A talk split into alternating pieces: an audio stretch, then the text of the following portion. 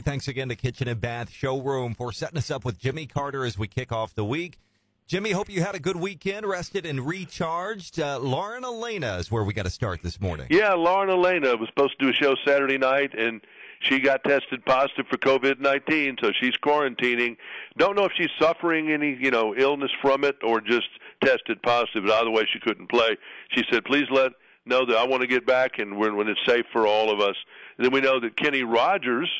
Uh, Kenny Rogers celebrating their first anniversary without him. His family, his family's been pretty quiet during uh, during all this. They said though we've had our good times and bad times, and uh, but one thing we know we'll never stop missing Kenny, and I, I'm sure that is absolutely true. Uh, Kellyanne Conway showed up last night on Idol with her daughter, who is not country, Claudia, but that Kentucky boy Alex Miller, he's country. And Luke said when he came out, I think country just arrived in the building. And there were several other country people. I don't. The pop people might be a little stronger. We'll see. It definitely is. They're 180 degree different from all that. Definitely. The Morgan Wallen story rocks on for another week. Ten weeks now at number one aboard the pop and the country chart. The ACM supposedly have issued a gag order, according to this publication, the Digital Music News, that they know you cannot and will not mention the name of Morgan Wallen if they've told it through unofficial channels, and no covert nods, nothing.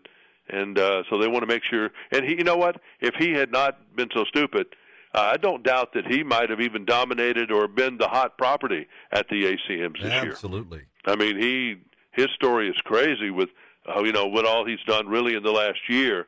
I mean, notorious is how it would be not glorious but notorious as it's turned out. Spotify's adding some of his music back, but not on the big list. Kelsea Ballerini was doing a photo shoot for Shape. Needed a tattoo because she said she didn't have one. I haven't had that need yet, but she said she needed one, and then apparently she's got a couple more after that. Uh, Luke Bryan, you know, if you see them on Idol, that's pre-recorded. They they'll tell you when they're live toward the end on The Voice and the and Idol. But Luke has been with his family skiing some in Colorado. They had a good time. They always post crazy stuff that goes on. Nothing's as crazy as spring break in Miami Beach. They even had to call out SWAT to uh, get the crowd under control, and they've got eight o'clock curfews and all. I mean, it's nuts. And uh, that story is continuing to roll on. Well, have a good Monday, Jimmy. We got to get back to singing our busted bracket blues.